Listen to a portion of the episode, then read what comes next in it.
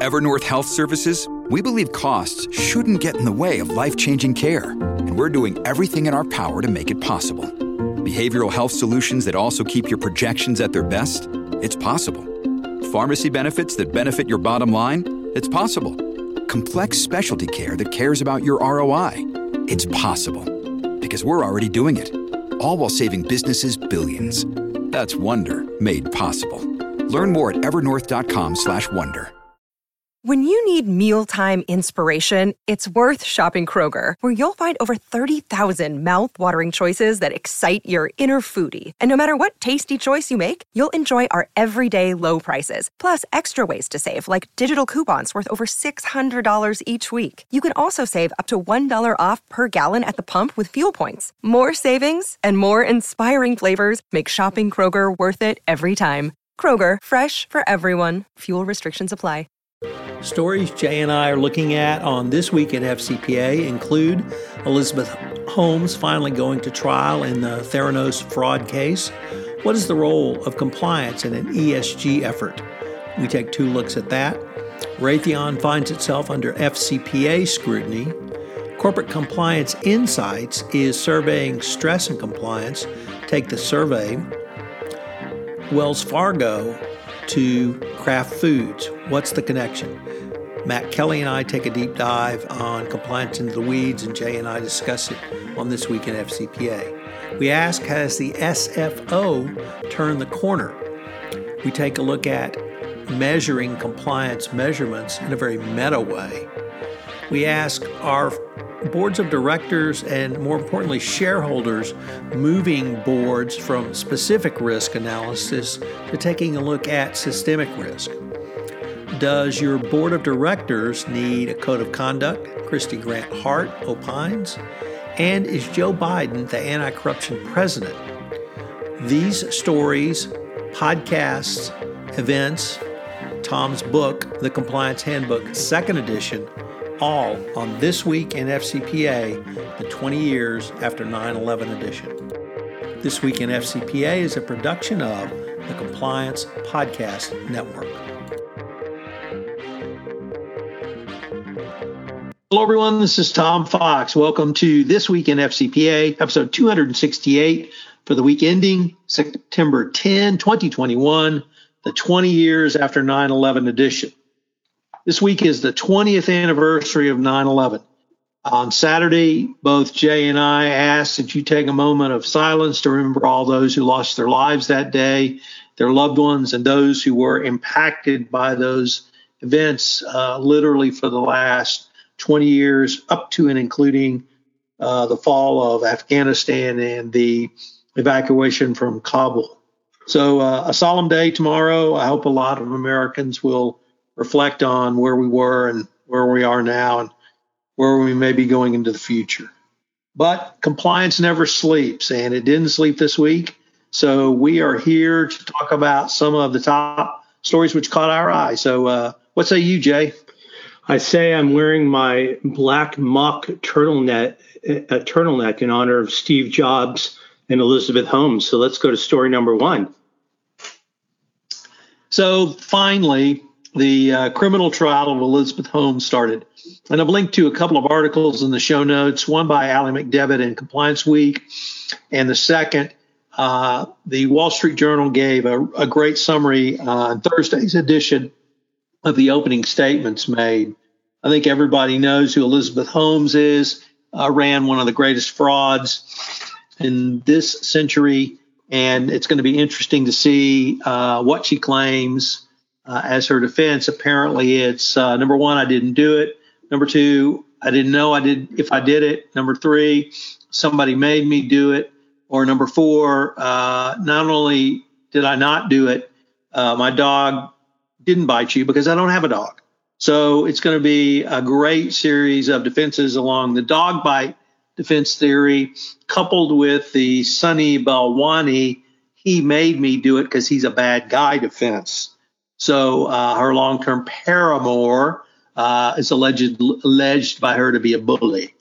So um, lots going on here, Jay. We've explored this case multiple times from the compliance perspective, and Holmes Day in court is now here.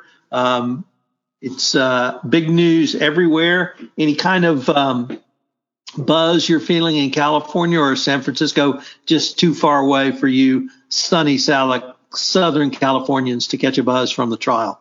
Yeah, I think we're our buzz is coming from whether or not we're still going to have a governor. So I think we're worried about that, and we'll let the uh, legal system take care of Ms. Holmes.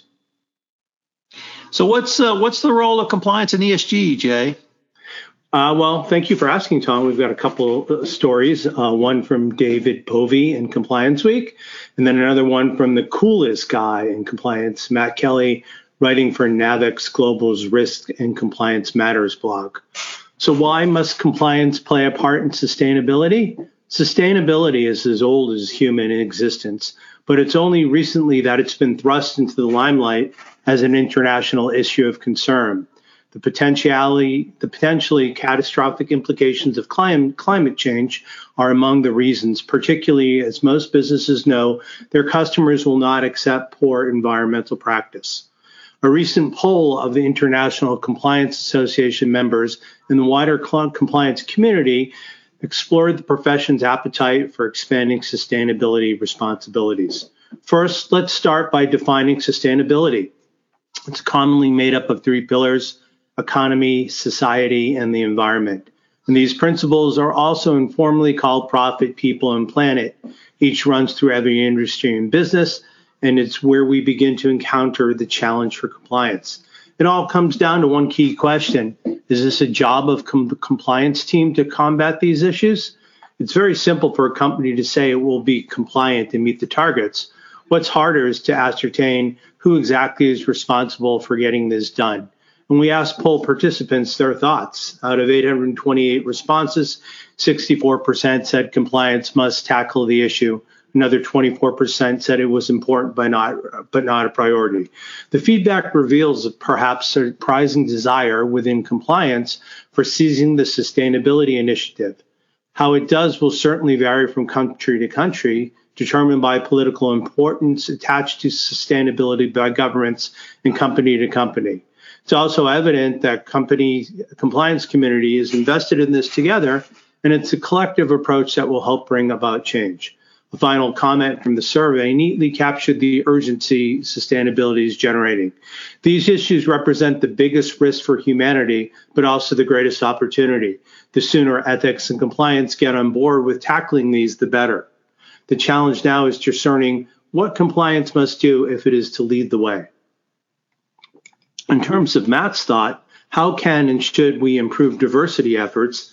The U.S. Securities and Exchange Commission recently approved a new listing rule from the NASDAQ Stock Exchange requiring all companies trading on NASDAQ to have at least two diverse directors, parenthetical, one woman, one minority, on the board or explain why the company doesn't. Critics of the new rule like to ask how regulating the diversity of a board is supposed to help a business solve its problems ethics and compliance officers might want to take a different look.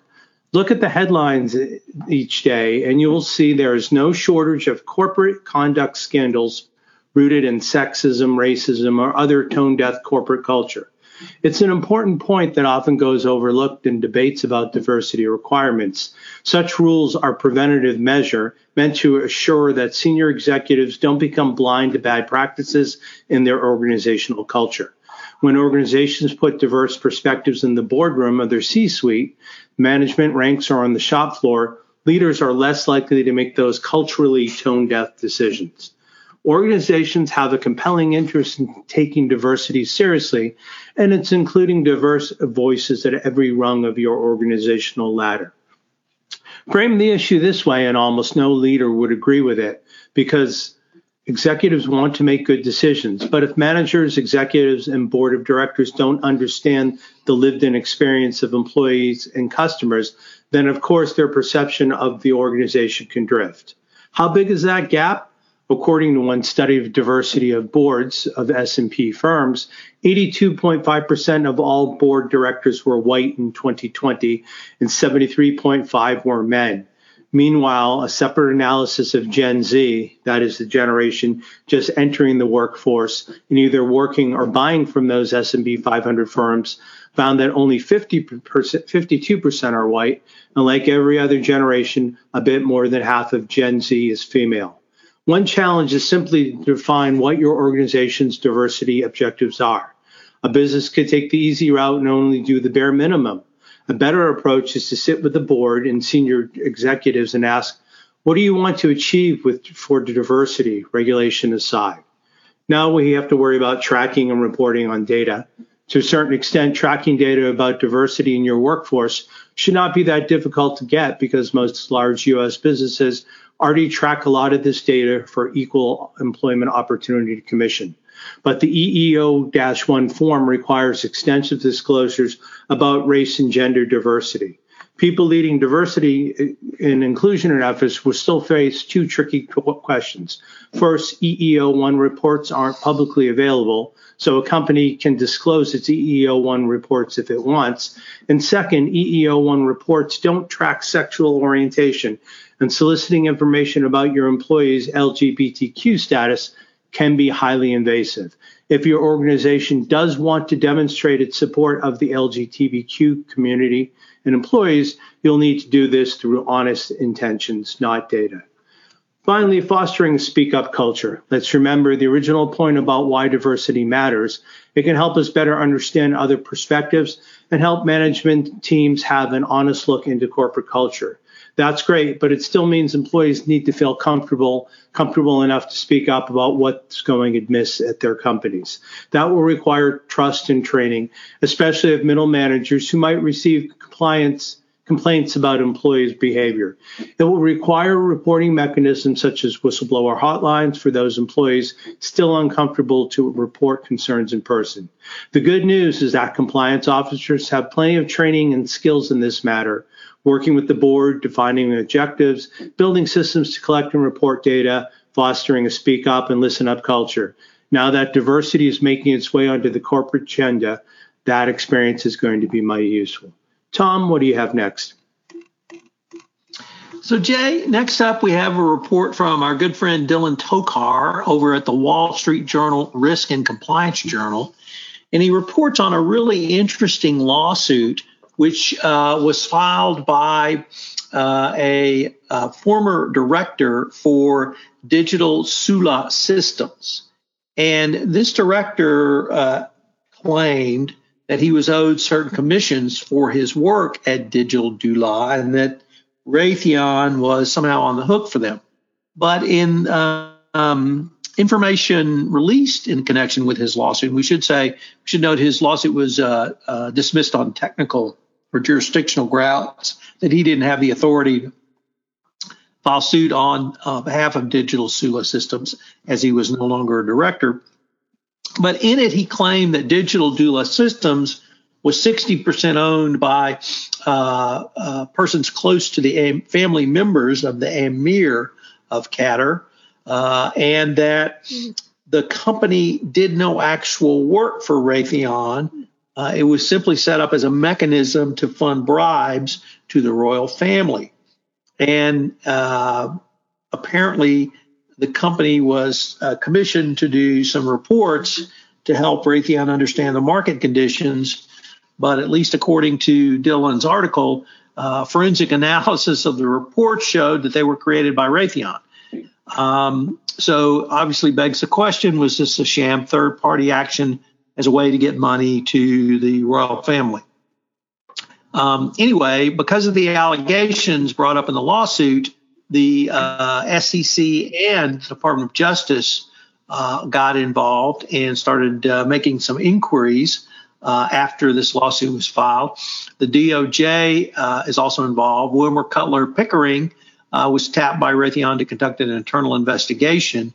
Um, but there, other than Raytheon disclosing these probes um, by the SEC and DOJ, there's been no release of information around uh, the uh, allegations in this digital Soula lawsuit. So, some really interesting allegations. Uh, pretty sophisticated way to uh, uh, circumvent the FCPA And uh, if you're actually creating sham reports so that you can create sham invoices, that's a level that we typically don't see, Jay. Typically, we see just the sham invoice for no work. But if it turns out that Raytheon employees were actually writing the report, that's going to move it to a level of actual knowledge, uh, at least at that level. So I think this is one we may be uh, visiting in the future, Jay. But uh, kudos to Dylan for a great article as usual.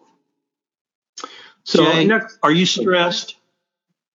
Uh, personally, I'm not stressed because I'm in a Zen-like uh, state for the new year. But uh, CCI, Corporate Compliance Insights, is uh, getting ready to release a stress survey. So let me tell you about this. Compliance may be more stressful than many other occupations. It may be more stressful than the average job. Compliance officers may experience mental health issues at a higher rate, report higher instances of depression, anxiety, or burnout, and enjoy less professional fulfillment than others. But we don't know that for sure. On the other hand, some individuals and organizations view compliance to be a relatively stress free job. Every year, CareerCast scores the stress level of different jobs by analyzing Bureau of Labor statistics for 11 different categories. The report regularly finds compliance to be among the least stressful jobs. Redditors on one thread comparing compliance to practicing law agreed that the former offered a better work life balance. Well, we really don't know just how stressful the compliance sector as a whole. That isn't why uh, CCI is launching the survey. With it, they hope to reach professionals across sectors and ask them questions like How does your job affect your mental health? Do you have adversarial relationships at work because of your function? And do you believe that you are compensated adequately? So, why is CCI doing this? CCI provides a platform and a mirror for compliance the sector, and that is a bias in and of itself. But as an independent digital publication, CCI also seeks to maintain distance between themselves and any individual or group with a vested interest. Thus, they're conducting this survey on their own and without sponsorship of any sort because they seek to provide insight to their readers while establishing a benchmark that will serve as a reference for the future stress associated with compliance, what we think, what we know. To our knowledge, just one of one effort has been made to quantify stress levels. This was in 2011 by the Society of Corporate Compliance and Ethics and the Healthcare Compliance Association. They polled their members about stress and well being and received a significant sample of over 970 responses and drew interesting conclusions. For example, 60% of the respondents reported that they had considered leaving their jobs, and 58% said they felt isolated or worked in an adversarial relationship. This survey was notable for another reason, as it's been cited by virtually every writer, journalist, and blogger who has taken up the subject of stress in the compliance field. 10 years later, we believe it's time for an update. Just like any profession, a lot can change in a decade. Besides this growth, the job has gotten riskier. If you recall back in September 2015, former Deputy Attorney General Sally Yates issued the memo entitled Individual Accountability for Corporate Wrongdoing. The DOJ guidance called for prosecutors to target individuals who are responsible for corporate crimes. Other laws like the EU's GDPR, the California Consumer Privacy Act, Corporate Transparency Act have continued to shake up the field, and global trends like digital transformation, climate change, hashtag Me Too, Black Lives Matter, cyber attacks, and of course, our scourge right now, COVID 19, have also left an indelible mark on the compliance profession. Summing it up, taking into account a question as broad as is compliance stressful is not very useful. CCI wants to dig deeper and ask questions what, such as what is disparity level and stress levels across the compliance field? Does stress translate into mental health issues? And what conditions maximize or minimize stress? This survey will hopefully allow for a number of insights going forward, but more importantly, it will let currently practicing compliance officers compare their own experience against those of their peers. Business leaders, furthermore, will be able to gain a better understanding of what leads to a successful, healthy compliance program. And now a word from our sponsor, and we'll be right back.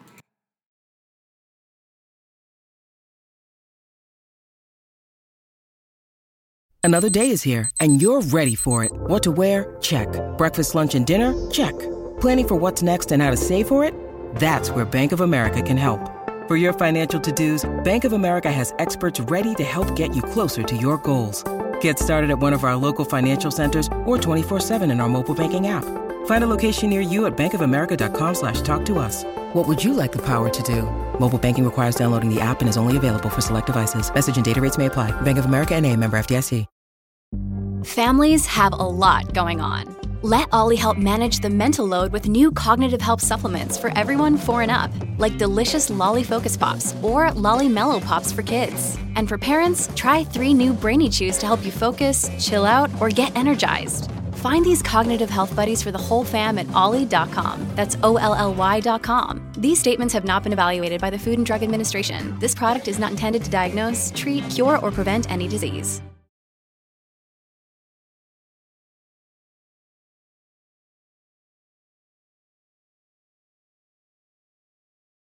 So we have our second article from the coolest guy in compliance, coupled with this week's Compliance into the Weeds podcast, Jay. We take a look at the uh, Kraft Foods SEC enforcement action. This was for uh, expense uh, fraud on the corporate level. It led to a massive restatement by uh, Kraft Foods and it really, uh, I'm not going to go into the technical aspects of, of what happened because, uh, as Matt points out in his article, and as we discussed in the podcast, what really happened was uh, Kraft Foods was sold to a private equity firm, and the private equity firm came in with uh, their big uh, uh, hatchet slash knife slash chainsaw and started cutting. And they then said to the executives of the uh, individual operating business units, uh, we need more cost savings. And you're going to be graded on cost savings. Your compensation will be based on cost savings. So, guess what happens when you have uh, such a culture at the top? People come up with cost savings. How about that? You ever been in the corporate world, Jay, where they said, we want this and you gave them that? Well, that's what happened here. Kind of reminds you of Wells Fargo. Uh, we want accounts, accounts, accounts. We want eight accounts per person. Doesn't matter if they're live or dead. Doesn't matter if they use them.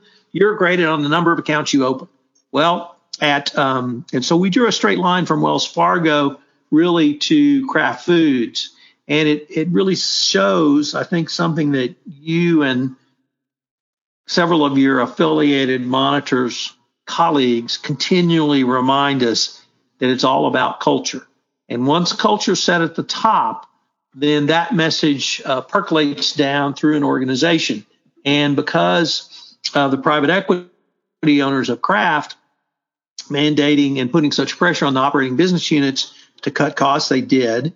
And what they did was they took expense payments were due, were able to move them out uh, a series of uh, months down the road, and then um, didn't account for it properly. So it's all about the culture. It really doesn't matter how robust your internal controls are. Uh, if you have a culture that says ye shall cut costs, and here you had senior business unit management overriding the internal controls, no surprise there. But it's all about culture, Jay. And uh, there was a pretty um, corrupt culture at Kraft Foods that led to a massive restatement, uh, a very large fine and penalty. And it, it goes to show once again uh, the largest corporation with the best compliance program can have a rat, rotten core culture and it uh, destroys the reputation of the company. So has the up, SFO turned the corner? To answer that question, we're going to look at the FCPA blog and uh, a piece written by Martin Kenney. Uh, the Serious Fraud Office has been teetering on the brink for some time. Several victim, victims um, of its inept investigations have prompted some experts to question whether it remains fit for purpose. Martin has commented several times at the SFO, including criticism of the organization's head, Lisa Osofsky, for failing to grasp the SFO fundamentals and becoming too embroiled in the politics of what is effectively the UK government's anti corruption arm. One such victim of the SFO historical clumsiness was a former Serco boss named Simon Marshall, who spent eight years after being charged under a cloud of suspicion before being cleared of any wrongdoing. The case against him folded when issues generated by the failings linked to disclosure brought the trial to its knees. Mr. Marshall was quite rightly left angered and frustrated by these developments. Eight years is a ridiculous delay for such a case to reach trial. Mr. Marshall's life has been placed on hold for all those years, with his professional reputation and personal character all being called into question. The SFO was quite rightly criticized for its delay here, but also for its lack of professionalism and failing to meet its pretrial disclosure obligations. However, on a brighter note, the SFO has recently obtained two deferred prosecution agreements against unnamed UK corporations, which have admitted their part in bribery offences amounting to multi million pounds in value. Such cases are still comparatively rare, with the SFO having secured just 10 such orders previously. The companies concerned have agreed to pay a total of $3.44 million in fines and disgorgement of profits. Both companies are reported to have fully cooperated with the investigation, and the DPAs also contain an undertaking by the parent company to support a comprehensive compliance program and obligations to report to the SFO on compliance at regular intervals during the two year term of the DPA. In a recent statement, Lisa Osofsky said, The SFO exists to uphold these principles, and DPAs enable us to do this punishing companies for the crimes, but also putting in place measures which ensure that they will not flout the rule of law again. There's been a comparative dearth of SFO successes in recent times, so one can hardly criticize Mrs. Zofsky for making hay while the sun shines. However, she must keep her eye on the ball, this being but a short respite. The SFO needs to continue upping its game to salvage its reputation among partner law enforcement agencies. This seems to be a small step in the right direction. Tom, what do you have next? So, Jay, we rarely get the opportunity to go meta on This Week in FCPA. We're grounded, uh, I think, probably in the, the, news and commentary of the past week. But due to the uh, superior intellect of our colleague, Jeff Kaplan, we're going to get a chance to go meta because we're going to talk about measuring compliance measurement because that's what Jeff talked about in his blog this week. And uh, I'm going to have to, uh, I'm already wearing glasses, so I'm not going to go to the glasses. But uh, he talks about a new book called Measuring Compliance The Challenges in Assessing and Understanding Interaction Between Law and Organizational Misconduct by Benjamin Van Rooij uh, from the University of California Irvine School of Law. And uh, he says that, quote, a major question in corporate compliance research and practice is how to establish the effectiveness of compliance programs and policies on promoting desirable outcomes. To assess such effectiveness requires proper measurement. Uh, one of the chapters in the book discusses the trade offs involving different types of quantitative and qualitative approaches to measuring corporate compliance and its predictors. Uh, this chapter assesses the strengths and weaknesses of different research strategies in terms of their validity in capturing behavioral responses to establish causality, their precision in showing complexity, their generalization, generalization ability. How's that for a big word?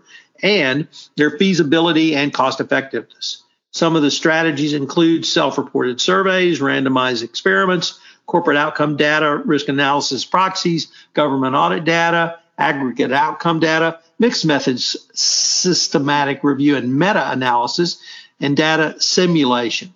So, um, this is going to be, uh, I think, a really interesting chapter and indeed entire book for compliance practitioners, uh, Jay, because uh, um, measuring effectiveness is not only one of the things the government wants to see, but really you need to have some ability to measure the effectiveness of what you're doing. So uh, I'm going to welcome this book. Uh, hopefully, I'll be able to interview the author at some point. But uh, thanks to Jeff for uh, giving us some uh, meta views on measuring compliance measurement. So that really leads to what I wanted to ask you, Jay. Is there a trend of the investment community or shareholders? Really wanting to, or uh, uh, as I said, shareholders wanting to move from specific risk analysis to looking at more systemic risk from a more strategic point of view? Well, I'm glad you asked that, Tom, and we have just the place to go to get an answer. This comes to us from the Harvard Law School Forum on Corporate Governance, and the article is from Professor John Coffee at Columbia University. He tells us that there's a new form of shareholder activism that's appeared almost out of the blue. Classic shareholder activism, which Professor Coffee calls firm specific activism, depends on an entrepreneur, usually an activist hedge fund, who assembles 5% or greater block of stock, files a Schedule 13D that announces its plan to target the company, which might include changing management or breaking up the company, and then profits on that block when the market responds favorably.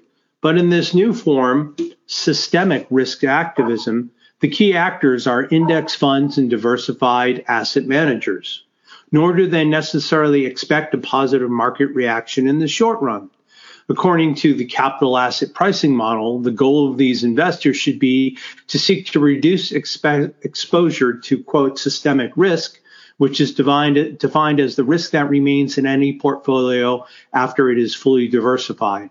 Today, the consensus among investment managers is that the leading systemic risk comes from climate change. Its key features are discernible in engine number one's successful problematic proxy contest this year against ExxonMobil. Engine number one was a very small hedge fund that held only uh, 0.02% of the common stock from ExxonMobil. Yet it was successful because it gained support of the big three BlackRock, State Street, and Vanguard. Engine number one's budgeted alloc- budget allocated some $40 million to cover costs in this proxy fight. In fact, the stock market did not react well at all to number one's surprising success. Initially, it seemed indifferent, but later the stock price of ExxonMobil did rise along with other oil companies when the price of oil as a commodity soared. So the irony here is that engine number one made its profit only because it misjudged oil markets as its campaign called for ExxonMobil to diversify away from oil and high carbon fuels.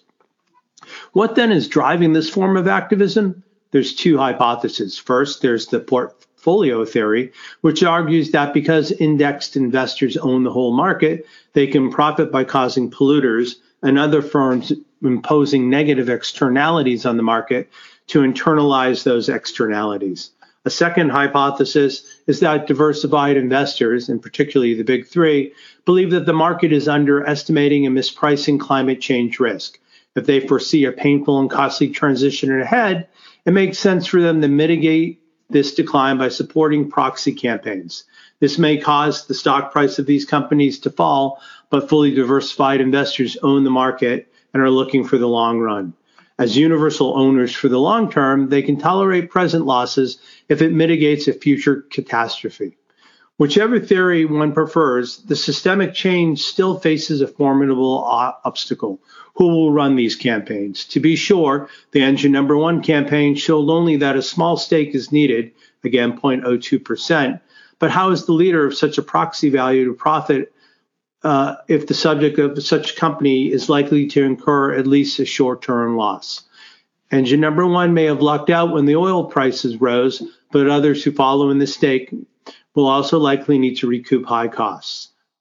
Other problems are equally complicated. How do you how do directors elected in such a systemic risk campaign take action and is there, if there's a fiduciary breach, what do they do? And worse yet, if is it a breach of duty of loyalty on the grounds they're putting the broader interests of diversified fund portfolios ahead of their own interests?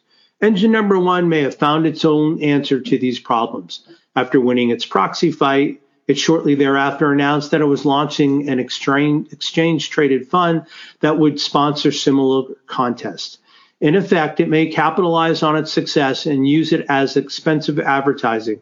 Perhaps this could work, but remember this Charles Lucky Lindbergh achieved worldwide fame by becoming the first to fly solo across the Atlantic. Unfortunately, no one remembers who was the second or third to do this. So those who follow number one, engine number one, have to surmount this problem as well. Tom, back to you. So, Jay, next up, we have an article from our colleague Kristy Grant Hart aka Compliance Kristy, and she wrote an interesting piece about uh, should the board have a, code of conduct.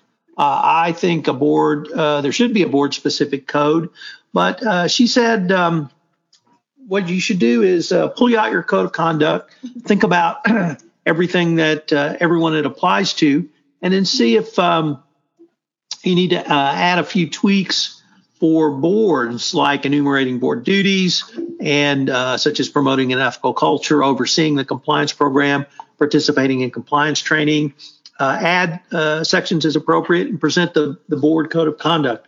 And I really don't, can't think of a downside to doing this, Jay. Um, we've had corporations create additional codes of conduct beyond the uh, the general code of conduct, supplier code of conduct, uh, third party code of conduct.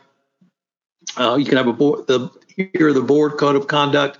So the greater specificity, I think, is always uh, appropriate. And uh, once again, reminding each group, person, or level at the corporation of their role in compliance and ethics uh, is also a good thing. So a nice practice pointer from uh, Compliance Kristy.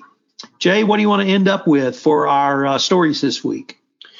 Our last story we're going to take a look at comes from Mike Volkov's always excellent corruption, crime, and compliance blog. And uh, we're going to hear a piece from Alex Kotia, hopefully I said that correctly, who is a regulatory manager for Mike's Volkov Law Group. Scores of articles and volumes of commentary have been issued since President Joe R. Biden Jr. issued a presidential memorandum making global anti corruption efforts an urgent national security priority for the United States. Completely absent from most of such commentary, however, are the practical considerations for businesses, which are now faced with diverting their scarce resources to match the administration's ambitious anti corruption efforts. A brief background. As I said, uh, signed by President Biden on June 3rd of this year, this memorandum focuses on corruption as a corrosive of public trust, distortive of global markets, and undermining the stability of democratic regimes. The memorandum notes, for instance, that the cost of corruption saps between 2 and 5% of the global GDP. More fundamentally, the memorandum states that corruption directly threatens both the national security and economic policy interests of the United States. Corruption also impedes the ability of the United States and other industrialized nations to combat poverty and promote development efforts in emerging markets. The memorandum, therefore, directs an interagency review to be spearheaded by the President's National Security Advisor, Economic Policy Advisor, and Domestic Policy Advisor, included in the interagency review process to be conducted by members of the Executive Office of the President, or key cabinet departments and officials, sub cabinet level agencies, and the Office of the Vice Presidents. Ambitiously, the deadline for completion of this task is December 20th, 2021. Here's some practical considerations. Businesses across all economic sec- sectors should take note of the administration's laser like focus on ABAC, anti bribery and corruption issues.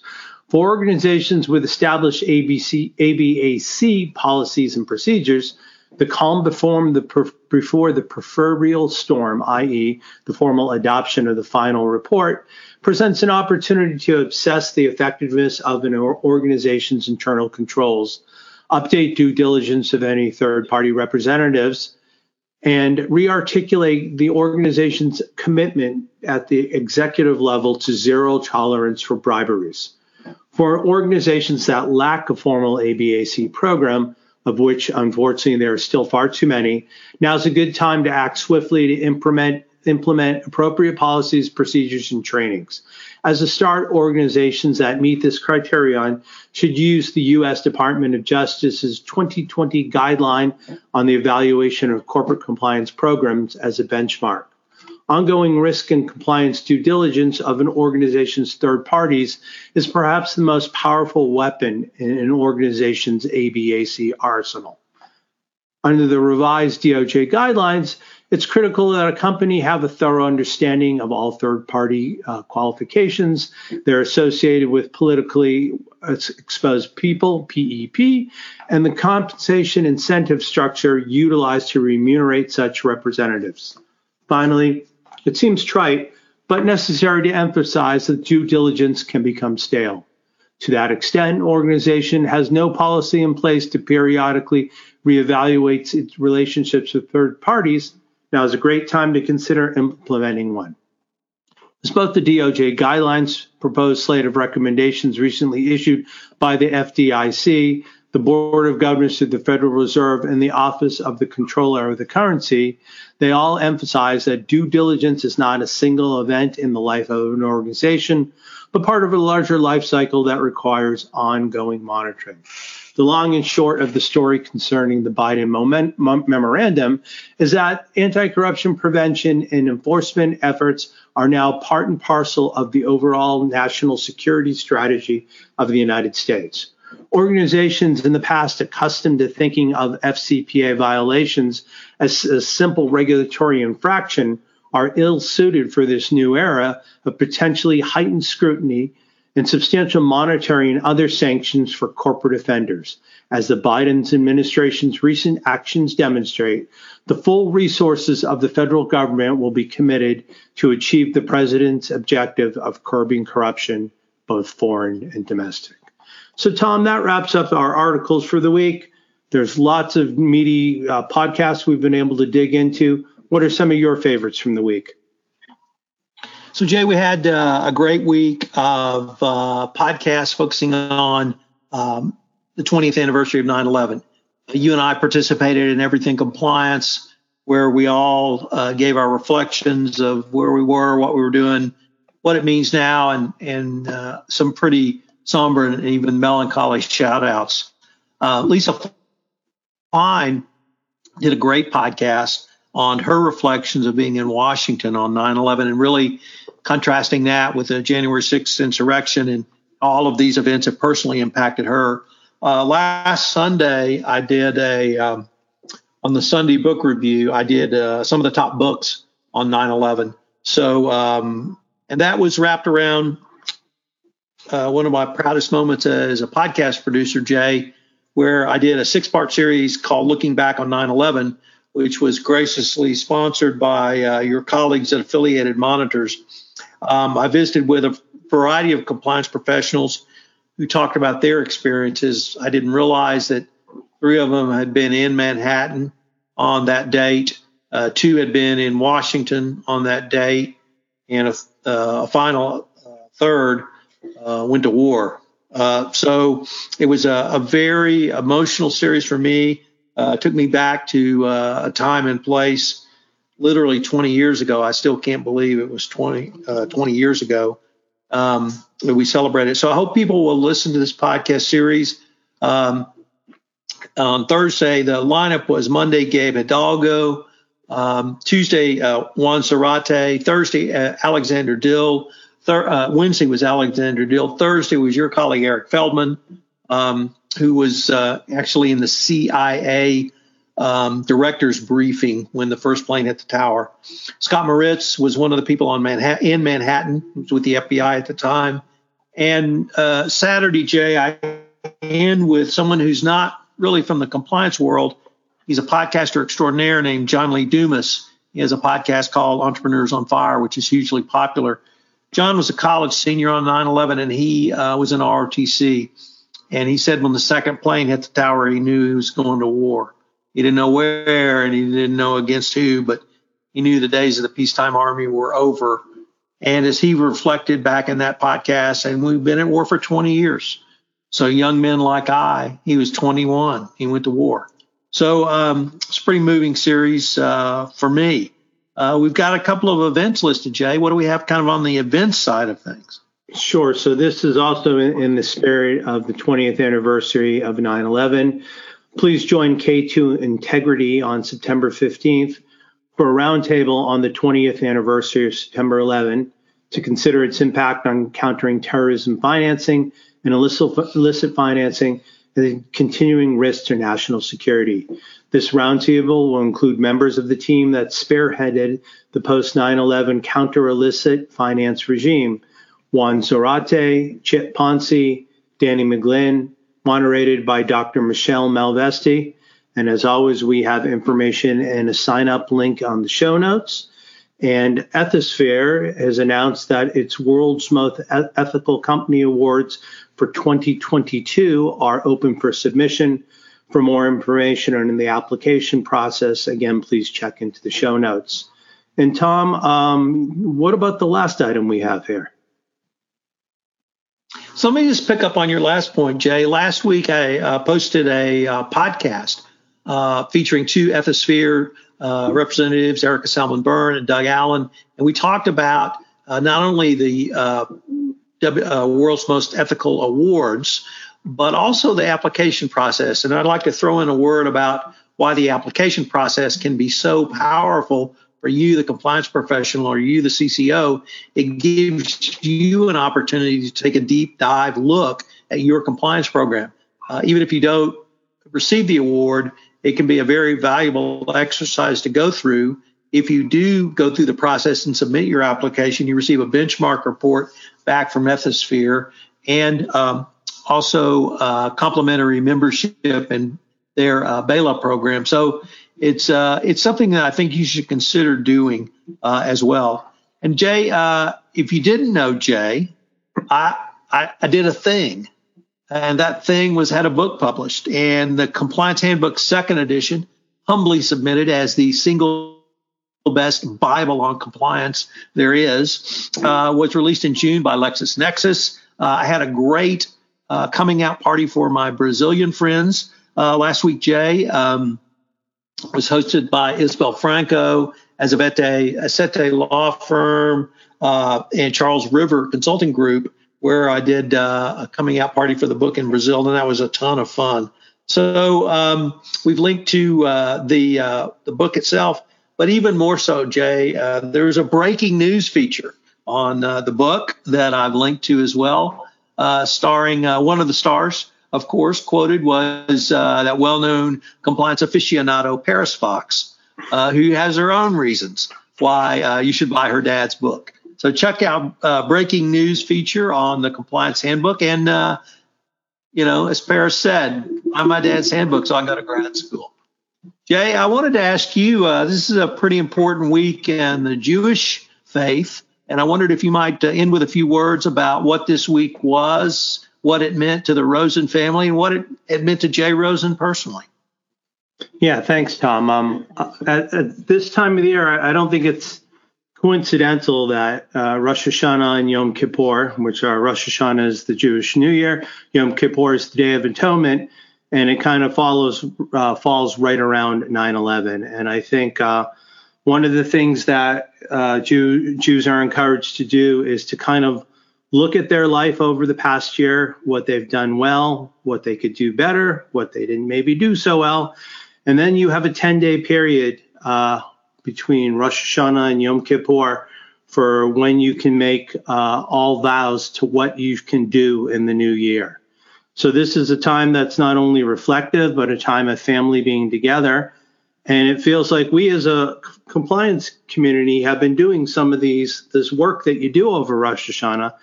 And Tom, you've especially uh, led some of this with the six-part series that you've uh, that you recorded of the podcast and especially what we did on everything compliance. So, um, from our family to all of those out you in podcast land, we'd like to wish you a happy and healthy new year. And as we say, uh, may you be inscribed in the book of life, and it's not too late. So, if there are changes that you want to make, or hey, you want to start doing third party due diligence, it's not too late to start doing that. In fact, you could start off the new year. So, in all seriousness, again, um, it, it's great to be surrounded by family and friends. Uh, sometimes this is virtual, sometimes it's in person, but it was meaningful to spend the holiday with family. And, um, you know, those are my thoughts. Do you have any thoughts, Tom? So, uh, so Jay, more than uh, than perhaps the new year, I have um, studied and done a little research into Yom Kippur, and I find that to be a, a very moving experience. Um, and it's something that uh, I think everyone should consider doing, um, whatever your spiritual faith may or may not be uh, agnostic, atheist, or Buddhist, Hindu, Jew, Christian, Muslim. Um, uh, to think about what you could have done better and maybe think about doing it better in the new year. And and uh, I really had not put together, I don't know why, the connection of those two days and this week. So thanks for bringing bringing that to my attention. And then, frankly, I can't think of a time more appropriate for every American to reflect, um, whether you were alive on 9/11 or whether you were born after 9/11. Uh, it's been 20 years of, of conflict and a lot of strife in this country as well. And we have to do better. So maybe if we all tried to do a little bit better, uh, we could move forward. And and I think wrapping that around these holidays, whatever your faith is, is is certainly an appropriate thing to do this week, Jay. Well, as you know, Tom Fox is the voice of compliance, and he can be reached directly at tfox at tfoxlaw.com. And as always, I'm your co host, Jay Rosen, aka Mr. Monitor, and I can be reached at jrosen at affiliatedmonitors.com. So we'd like to thank you for joining us for this week in FCPA, episode 268 for the week ending September 10th, 2020, the 20 years after 9 11 edition. Tom and I would like to thank you for spending part of your week or weekend with us. And we look forward to speaking to you next week when we will take a look at This Week in FCPA. This is Tom Fox again. Thank you for listening to this episode of This Week in FCPA. I hope you will check out my six part podcast series looking back on 9 11, which is on the Innovation and Compliance feed of the Compliance Podcast Network. It's my most personal podcast series, and I hope you find it a good way to reflect about 20 years after 9 11.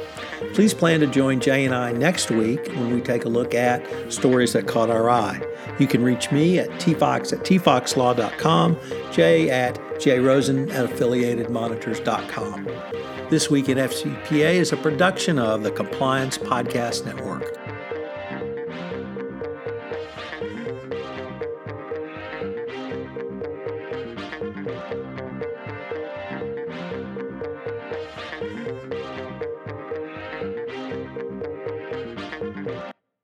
This podcast is a part of the C Suite Radio Network.